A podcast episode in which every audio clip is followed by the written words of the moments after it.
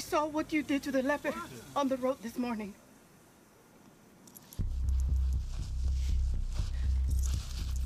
My friend has been paralyzed since childhood. He has no hope but you. Please, do for him what you did for the leper.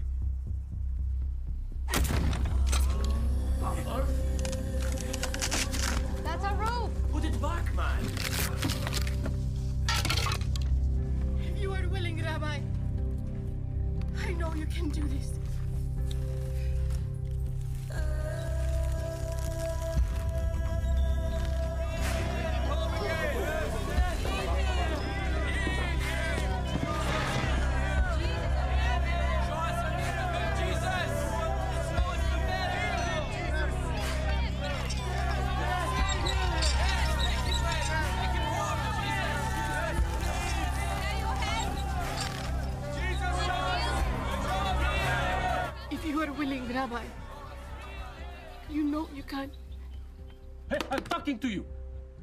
Do you teach?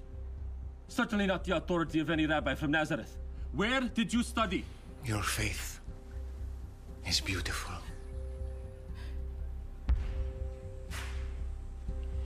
Son, take heart.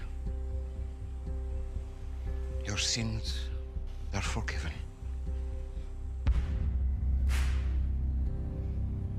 Who is this who speaks blasphemies? Who can forgive sins but God alone? Right. But I ask you, which is easier to say? Your sins are forgiven, or rise up and walk? It's easy to say anything, no? But to show you, and so that you may know that the Son of Man has the authority on earth to forgive sins.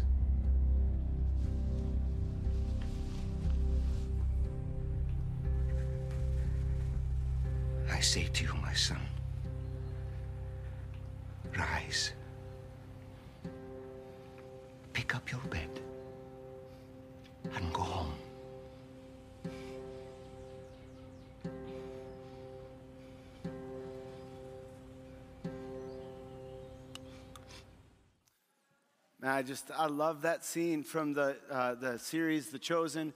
Uh, two seasons have been done. That was from the first season, the sixth uh, the sixth episode in those seasons. It's an incredible depiction of the story of Jesus, where uh, the writers they they they select different characters in the go- stories of the gospel, different people in the stories of the gospels, and, and lift up their stories. And so that story, the healing of the paralyzed man, the one whose sins are forgiven, uh, who causes everybody to, uh, to, to really have a, a visceral response because Jesus says, Your sins are forgiven. And there's only one person who has the ability to forgive sins. And so everybody that's there is thinking to themselves, It's blasphemy. Who is this guy who claims to be God? And little did they know that he actually was. And this story is told in the Gospel of Luke. It's really brushed, uh, pr- told really quickly in the Gospel of Matthew. It's also st- told uh, in the Gospel of Mark. It's this incredible story, this incredibly miraculous story, where somebody is healed, somebody is made well, somebody is helped because of the love of other people. Happens, doesn't it? You know, what you just experienced, whether you're here uh, in West Des Moines, whether you're singing a song before the sermon at one of your campuses, whether you're worshiping with us at a local site, I don't know, but uh, we have the most incredible worship leaders and the most incredible worship teams around. I just am so thankful for them. Praise God for them. And I, and I almost said but, but if you say the word but, then that negates the first part of the sentence. So, and, and in addition to that, that last song that we sang, did you see, if you're here in this room, if you saw Alyssa, she stepped away uh, from the microphone because you were leading the song. And there's power in that.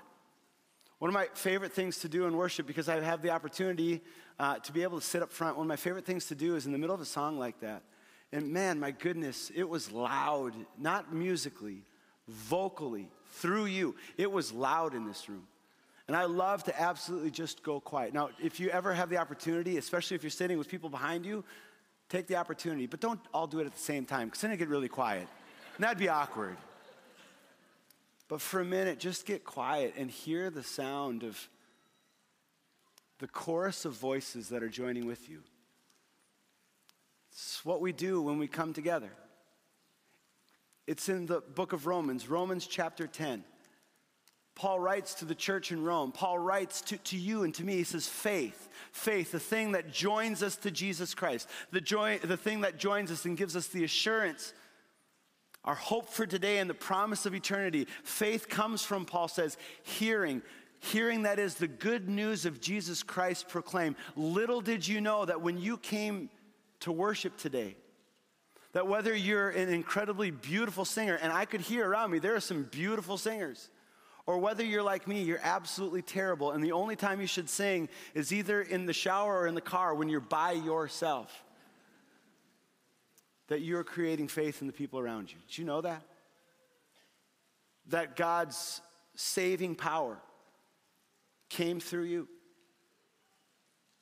It's one of the most powerful things about what happens when we come together and worship, no matter where it is that we worship that we do this thing together, what would it sound like if it was one, just, just one voice alone? But it's beautiful when it's, when it's done together. Because it's never good to be caught alone.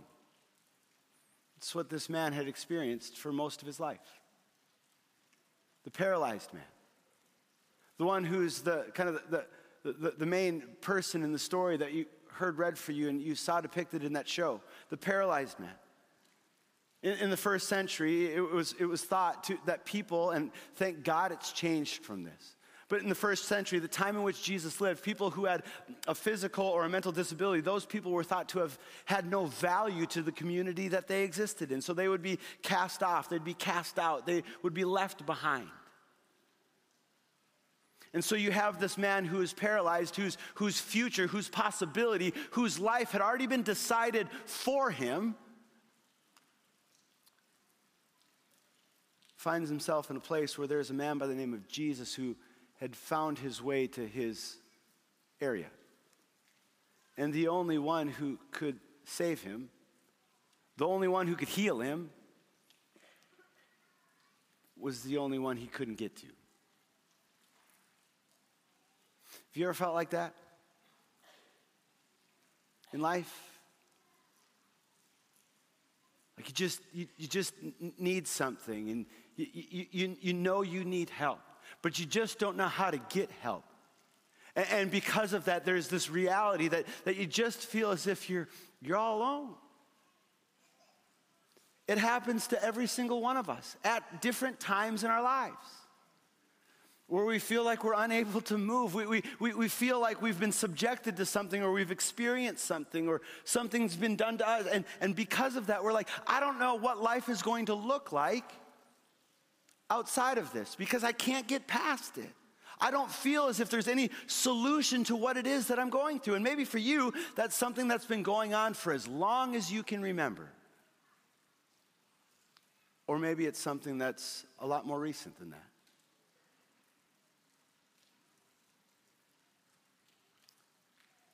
But it's horrible to be caught alone. I think about one of my best friends uh, 20 years ago, about we both were living in Fargo at the time. His, uh, his business that he was working in was taking him, was going to take him from Fargo, where we were living, and was going to transport him to Boston, Massachusetts. And he went there, and we stayed in touch. I mean, we were incredibly close friends. He was the best man at our wedding. And when he went there, uh, from, a business perspective. Things couldn't have been going better for him.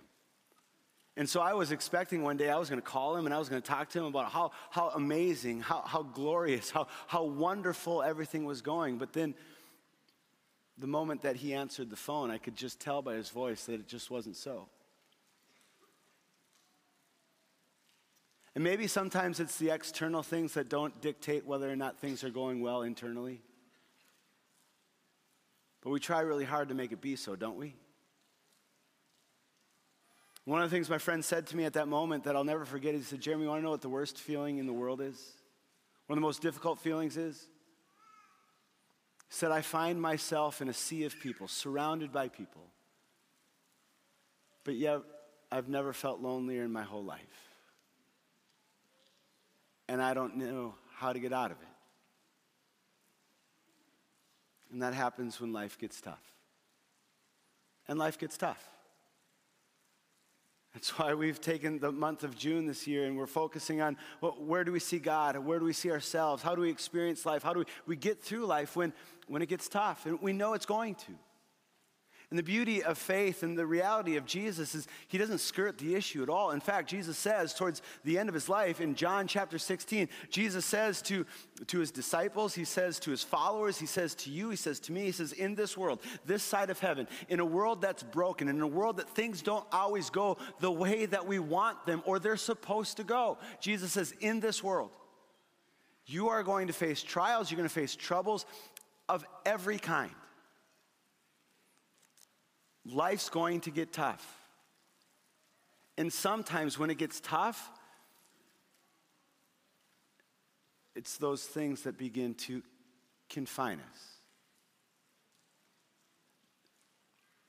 to no fault of our own, they begin to limit us. They begin to, to be the things that we feel dictate what our possibilities are, what our lot in life is truly going to be. And we start to not be able to, to imagine ourselves outside of it.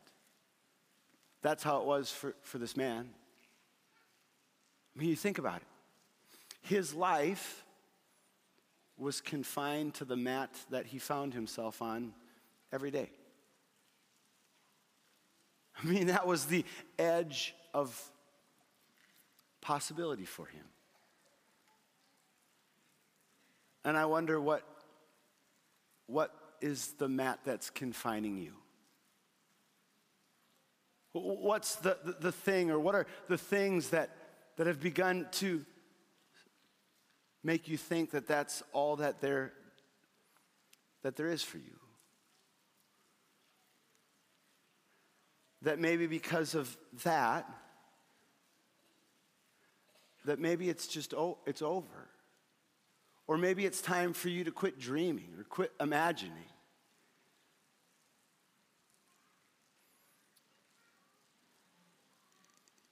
And so you start to fight it alone. Why is that? I think one of the most difficult things that we have to face for so many of us is to admitting that it's not always okay. Why is it that we want to so desperately protect the, the, the, the, reality that somebody might find out that sometimes we have bad days? When somebody say, hey, how's it going? It's, it's okay to say, not very good. And that's why community is so important. When I was in my mid 20s, I, I started running. I have no clue why. Uh, I, I'm a runner. I've been running for over 20 years. I wasn't built to run. I mean, if you look at runners, like their, their legs are about up to here on me, and they're like naturally thin. Like I'm not natural. I'm, that's not how God created me. I grew up in an era, some of you will remember this era, it was very cruel, that when you were a boy and you bought jeans, there were two types of jeans. You got the slim fit jeans. I always wanted slim fit jeans. Like I was like, we, we my, mom, my mom would be like, let's go school shopping. I'd be like, yeah, I'd start going to the slim fit. So she'd like, sweetheart, you got to go to the what? The husky fit jeans. I'm a husky fit kid. And sometimes when my kids are bugging me, I remind them that they're husky fit kids too. But I started running and I, I, I just, I, I just fell in love with it. I'm not fast, and as I've gotten older, I've gotten slower. But I absolutely love it. It was about 20 years ago, just over 20 years ago, I was getting ready for my first marathon. It was the day before I was going to leave. I was going to travel. I was going to run the race. And one of uh, this, this guy in my life, his name was Mike. He had been mentoring me. He had run multiple marathons. And he said to me, he said, Jeremy, tomorrow uh, morning when you, when you line up for this race, you're going to see something that's absolutely beautiful. Because everybody is going to be gathered together, and you're never going to fa- you're never going to experience camaraderie like that. Everyone's going to be together. The, the pack is going to be, it's going to be electric. It's going to be energetic. And soak it in and, and enjoy that. But Jeremy, something's going to happen when the race starts. Is that throughout the course of the race, the pack is going to thin out. And Jeremy, it's really important that you, you don't lose the pack. Because there's going to be a time, Jeremy, in this race, at least one of the 26 miles that you're going to run is going to be extraordinarily hard. And you're going to need somebody to be along your side when the race gets hard. So spend some time at the, the beginning corral. Look for other people who are running your pace that are shooting to run the same finishing time as you. Find those people, talk to those people, join with those people because sometimes the race gets hard and you can't lose the pack. And now I'm not talking about running, am I? There are going to be miles in this race that we are running that are going to be difficult, and you cannot lose the pack. You need to have people that can come alongside you. And to fight our natural tendency to think that we need to go through it alone. Over my course of my time at Hope, which is almost 13 years, it's amazing that I've been here that long. It's amazing that I haven't aged at all, but you guys all have. It's extraordinary. Actually, it's the reverse. Just try to make myself feel better at times. But one of the things that I've encountered in man, m- more people than I would love to admit. Six or seven is young men who have lost their spouses, all of them to cancer. There are two guys that I have remained very close with. One of them, his name is Dennis, the other, his name is Jeff. And both of them, when they experience that tough time in their life, have talked about how hard it is. Not just to get through it, but to, to stay connected. And rather than me tell you their story, why don't you let them tell you their story? Take a look.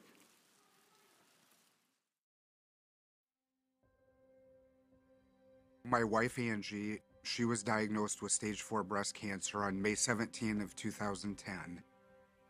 We have two children, Nathan and Olivia. She battled for over 11 years very courageously. She believed that God could heal her, and she had chemo um, nonstop the entire time. Um, the last two years got to be pretty, pretty tough on her.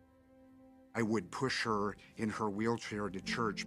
The one thing that was very important to her was her faith. She didn't want to miss church, so we made sure that, that she never did. Her doctor had told her he was really running out of, of different medicines that they could try on her. Things didn't seem to be working. So, um, you know, 4th of July of last year, she went into the hospital, and then it was just a, a slow decline. It was really hard, you know, those last few days. But there was also some blessing in that. We got to tell her how much we loved her and how much she meant to us. Even as she was laying in that hospital bed, you know, people would come and see her and she would ask if she could pray for them. So she did um, pass away on August 3rd. My wife passed away in uh, 2018. She had been fighting cancer for a couple years before that. We were living at Minnesota. I was finishing my military career, and we decided to move back to Des Moines to be closer to family and really to be uh, back in this church where she felt a lot of her support. Dealing with a cancer diagnosis, there was a lot of doubt and a lot of fear, not knowing what was going to happen, and raising the kids on my own. And, and I was in operations all over the world, um, was in combat. The egotistical side of me was this isn't going to be any more difficult than what I dealt with in the military. Uh, but when it's personal, it's different. I don't think that I had it as bad as Job, but that's probably why there's a book of Job and there's not the book of Jeff in the Bible. So I definitely had that moment. Why is this happening to me? It just felt like it was piling on. I called Olivia just wanted to check in with her and see how she was doing. She was just like, you know what, Dad? I, I just really, you know, want to talk to mom. And you know, and like for me, like as that fixer, I mean, there's really nothing I could do. Jesus said that we're going to have trouble on this earth, but he also said, you know, um, take heart because I've overcome the world. And he also talked about his peace. After Angie passed, I've still tried to hold on to that. Pride kind of took over. Like, pride, like, I don't need anybody else. Like, I can do this on my own. I pushed people that he was trying to put in my life away, and I didn't see that at the time. There was a time that I felt unredeemable. I felt like my joy was gone. I, I went through some depression. I went through a time where I didn't know if I was going to be here. Um, I mean, it got that serious. I didn't know if I was going to be here. I didn't know if I wanted to be here anymore. You lose hope, and hope's a powerful thing.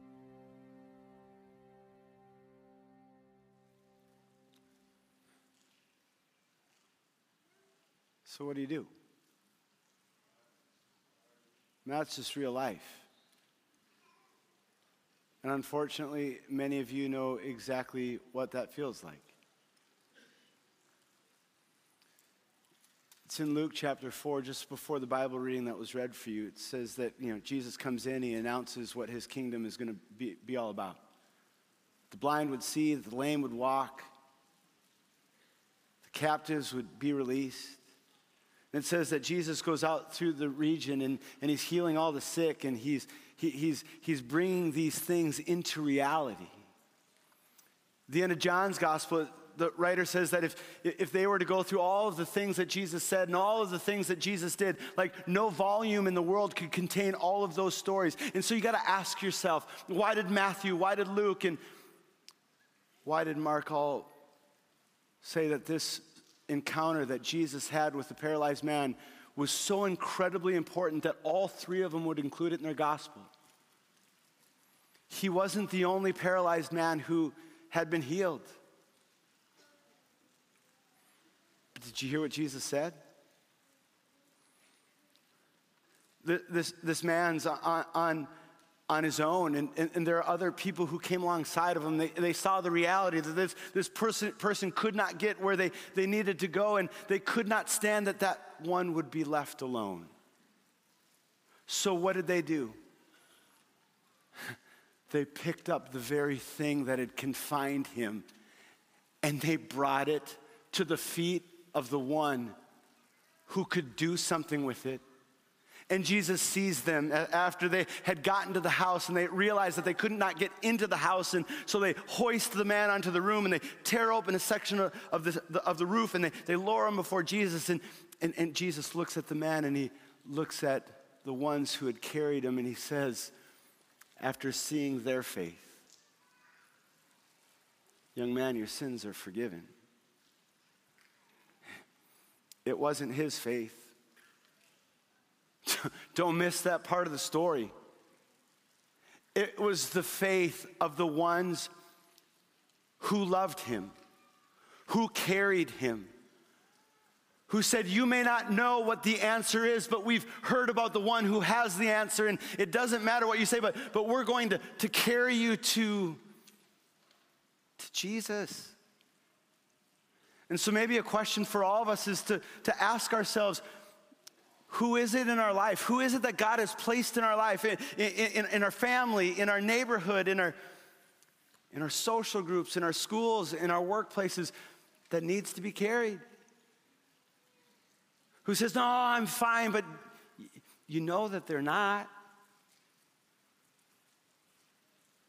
Or do we get so tempted to say, Well, they'll just have to figure it out on their own?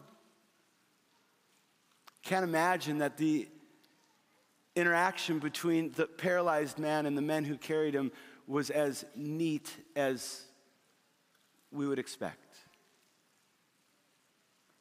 That maybe there was some back and forth where he say, No, you don't need to do this. And they say, No, we're not going to take no for an answer. He maybe said, I'm not worth anything. And they said, No, we believe that you're worth more than anything. And not only is the question, Who is it that you can carry, but maybe who is it that's carrying you? Do you have those people in your life?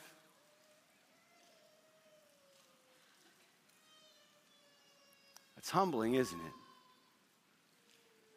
I think sometimes we are really tempted to say, well, we're, I, am going to be the one who's just going to do the carrying. People are like, who's carrying you? And you're like, I don't need that.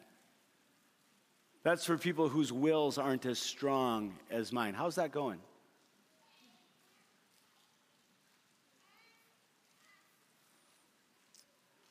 I believe that God uh, created all the birds of the air and the fish of the sea and the animals of the land. I believe that God created them good. but when I think about geese, I really question it.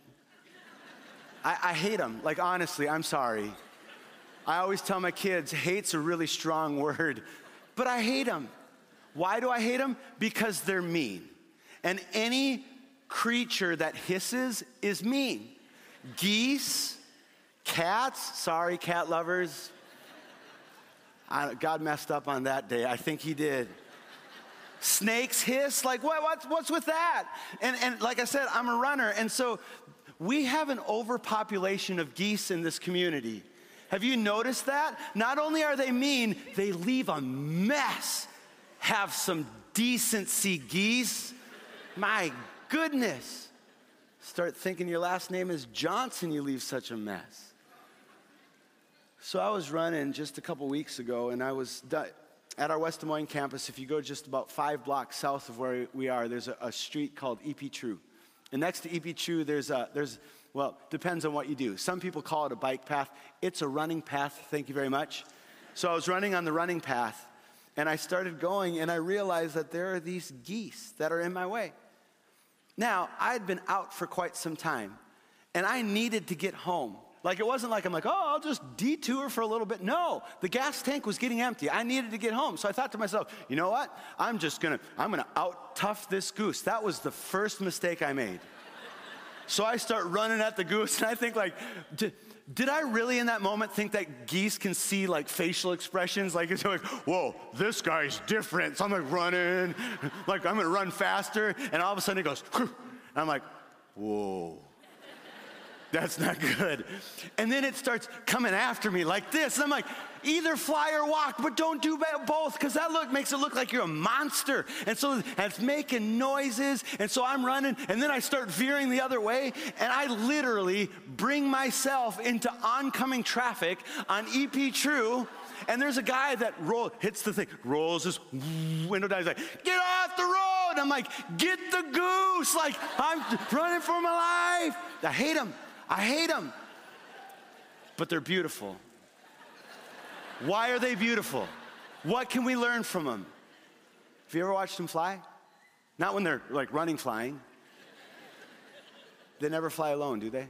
I mean, unless they're flying after you. But other than that, they never fly alone. See them go north in the warmer months, you see them go south in the colder months. And every single one of those geese instinctively knows that it must depend on the others. That there are going to be times where they're going to have to carry the flock, but there are also going to be times when they're going to have to peel off and let the flock do the carrying. I mean, this is the way Paul puts it in his letter to the church in Galatia. He says, share. Other translations will say carry, other translations will say bear. Share each other's burdens, carry them for one another. If you see someone who's peeling off to the back of the pack, make sure that they know that they can just come in and you'll, you'll break it for them. You'll do the work for them. Share each other's burdens. And in this way, look at this. It's just not being uh, kind hearted or good willed in nature. It's obeying the way that Christ told us to live. And in this way, you're obeying the law of Christ. What's the law of Christ? Some people come to Jesus and say, What's the most important of all of the commandments? If we were to follow one of your laws, what would be the law that would rise above all the other laws? What does Jesus say? To love the Lord your God with all your heart, with all your soul, with all your mind, and with all your strength. And there's a second one that's like it. He says, You must love your neighbor.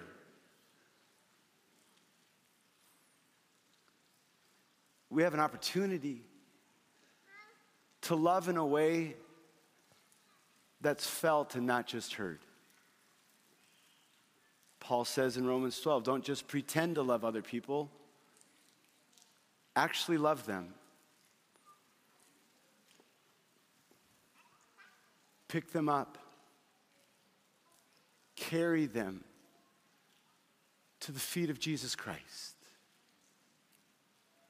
Love the world, Jesus says in the same way that I have loved you. I thought you were so worth it, Jesus says, that I laid my life down for you. So do that for your friends, your neighbors, this world that you occupy. I think about Dennis, I think about Jeff. I don't for a minute think that, that God caused what happened to their spouses to happen. I don't believe that God does that. I don't believe that God says, hey, I got to teach these people a lesson, so I'm going to I'm to I'm to give somebody something so awful and vicious as, as cancer. But I think that through the power of the Holy Spirit, God can work through all circumstances. In God's Word, Paul writes, Romans 8, that God causes everything to work together for the good. When Dareth, Dennis's wife, passed away, there was a person in our church family that had experienced the same thing, and that person was my first call. I said, Hey, there's a guy who's experiencing something and he's it's going to paralyze him and he's going to feel as if he's all alone and could you reach out to him when angie passed away who do you think my first call was it was dennis I said hey there's a guy just lost his wife and he's going to feel as if it's paralyzing because it is and he's all alone. And I, I'd love it if you'd reach out for him, to him. And what's happened and what continues to happen is just extraordinarily beautiful. But it's not just the two of them together, it's the people that have surrounded them in other ways as well. It's the power of we, it's the power of community. Take a look.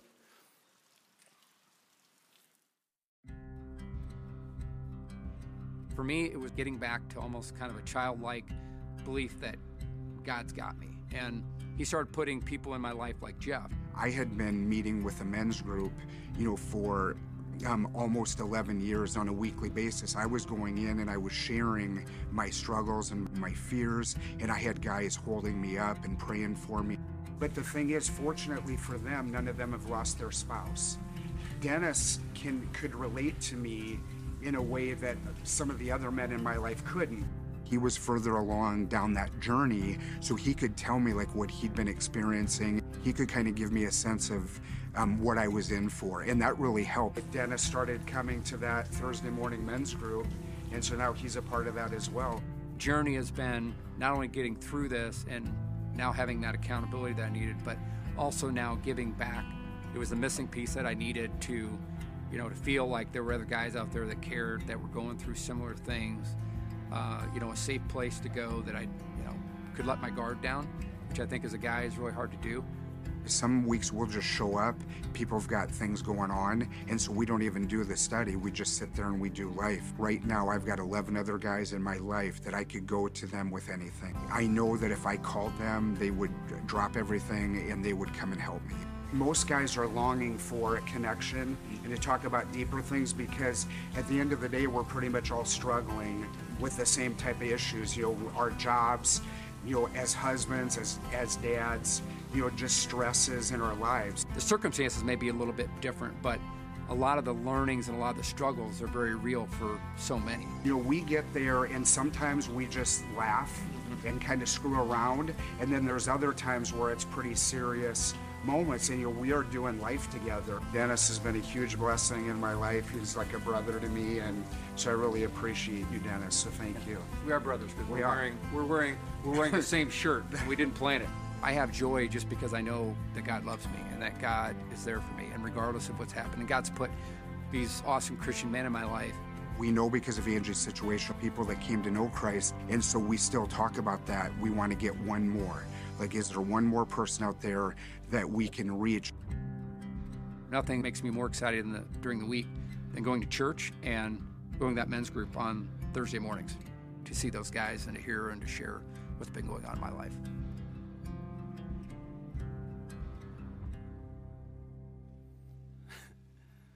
I love that. Uh, I thought it's so it's just so cute. They wore the same color. They did not plan that. They literally showed up at the church and they're like, "Oh no."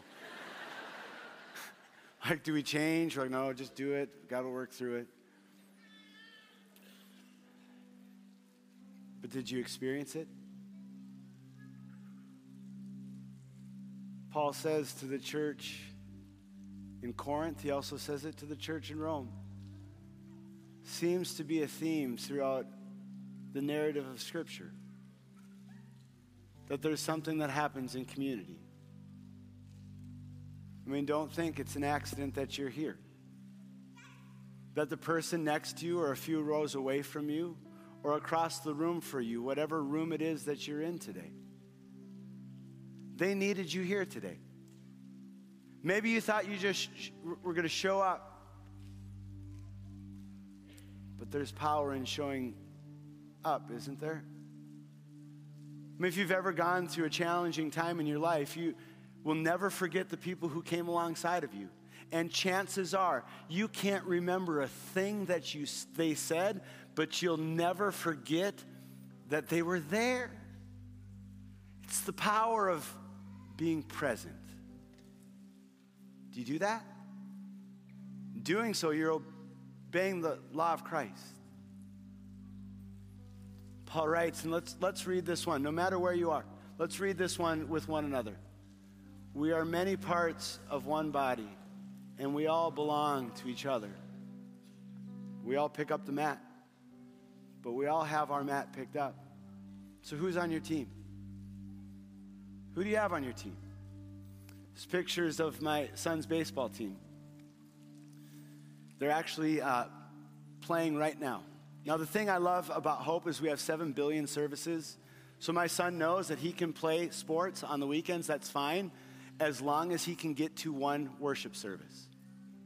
If one interferes, we take his little butt out of the game and we come to church because his sports career at some time will come to an end, but his life with Jesus Christ never will. And so, my son's baseball team, their name is the Dirt Dogs. I love that name. Now, for any of you who know Trey, know that that kind of fits him really well because the kid's always dirty. Like, he literally can't not make a mess. But it was a couple weeks ago, and our son Trey, he was, he just, he'd been hitting well, and all of a sudden he wasn't hitting well. His hands were off, his feet were off, and he was all in his head because that's what happens when life doesn't go the way we want it to, right? We get all in our head. So Trey went up to bat this game, and the first pitch that was that was thrown to him, he swung, and it was like, oh my goodness. And so I've been telling him all these things: do this, do this, do this, do this, because I thought giving him a whole bunch of information was going to be the thing that was going to fix him. And then one of his teammates, who was standing right next to me, hollers out from the dugout and he says, We got you, Trey. And Trey looked at him and he looked at Trey, and something happened. We can go through all the information, but sometimes, more importantly, all the time, know that as a part of this body of Christ, and if you're wondering whether or not you're a part of it, you are a part of the body of Christ you have a whole chorus of people that are yelling to you right now, whatever it is that you're going through, and they're saying, Hey, we got you. It's not about you getting it right, but we'll carry you for however long it is that you need us to carry you. We're going to pick you up. We're going to carry the weight. We're going to shoulder and share and carry your burden, and we're going to bring them to Jesus. Because that's who we are as people who follow Jesus Christ. That's what we do. It's not a bunch of stuff we know, it's the one whom we know. And he said, I don't know. Who, who would be my team? If I want to get involved, I'm glad you asked. I got a short list for you. If you want to get involved, here's just a brief snapshot.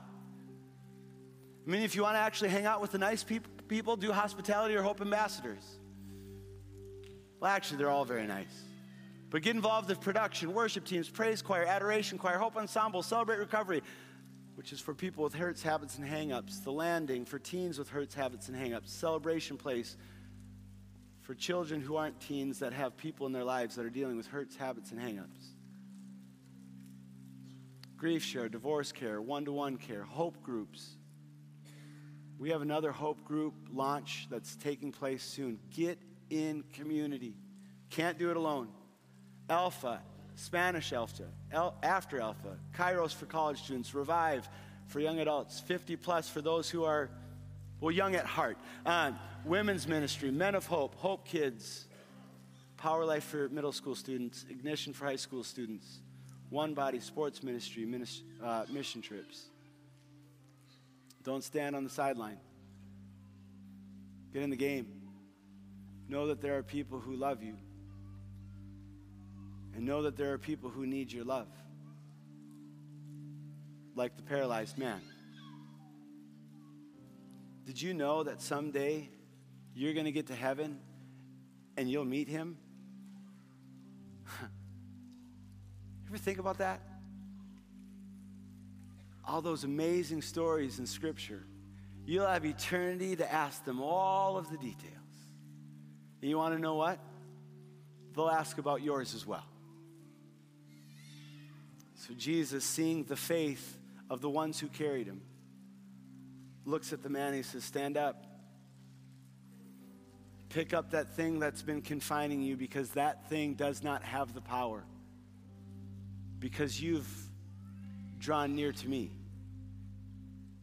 And I tell you, stand up, which in the Greek it means literally to be resurrected, to be brought to a new life, and go. Story of the Good Samaritan, where the man was left for dead on the side of the road. And the one who loves is the one who came and who ministered, who helped the one who had been left on his own. And Jesus looks to the people who he told the story to, and he says, Now you go. You go. Do the same. Look, we have the opportunity to be a part of a place that we can experience God's love. But don't miss the fact that we're being called into places where people desperately need to experience God's love. So don't leave it here because God goes with you. The Spirit's alive inside of you. By just being present with people when life gets tough, you are literally sharing with them the love of a God who gave his life for them. And don't you think they would want to know that? So we're going to stand and we're going to sing and we're going to worship. We're going to sing a song called Draw Near. But as we sing and as we prepare to leave, prayer partners will come. I want this song to be a sending song for us. Stay, worship, sing. But then when it's done, don't put church in your back pocket till next week. Go and do the same. Amen? Amen. Let's stand, let's sing.